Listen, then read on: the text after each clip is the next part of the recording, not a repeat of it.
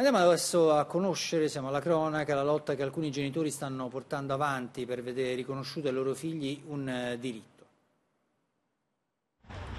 Siamo a Napoli nel quartiere San Pietro a Patierno. Federica è una bambina come tutti gli altri e come tutti gli altri frequenta la scuola per 30 ore a settimana, ora in seconda media.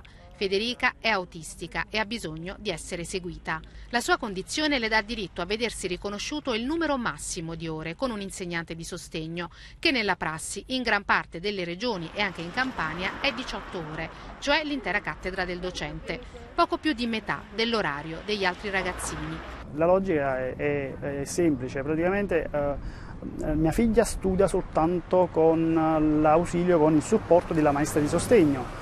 Uh, se non c'è la maestra di sostegno mia figlia non studia, se uh, invece di 30 ore uh, mia figlia ha 18 ore di sostegno, fai uno più uno, è negato il diritto allo studio. Unico modo prospettato a questi genitori spesso per ottenere che i figli siano trattati come tutti i bambini è il ricorso al TAR o rivolgersi al tribunale ordinario per far riconoscere la discriminazione. Noi genitori di bambini disabili siamo abituati a cacciare soldi per fargli fare delle cose. Immagina che uh, il corso um, di piscina per una bambina uh, uh, autistica costa sempre di più eh, di, una, di, un corso normale. Quindi a me non farebbe paura cacciare 1500 euro per il ricorso, però non lo vedo giusto, cioè non la vedo una cosa normale che per un diritto, il diritto allo studio che è sancito per, per Costituzione, eh, eh, noi dobbiamo cacciare i soldi. Cioè, non, non è giusto, non, non, è una cosa che dovrebbe esistere nel 2021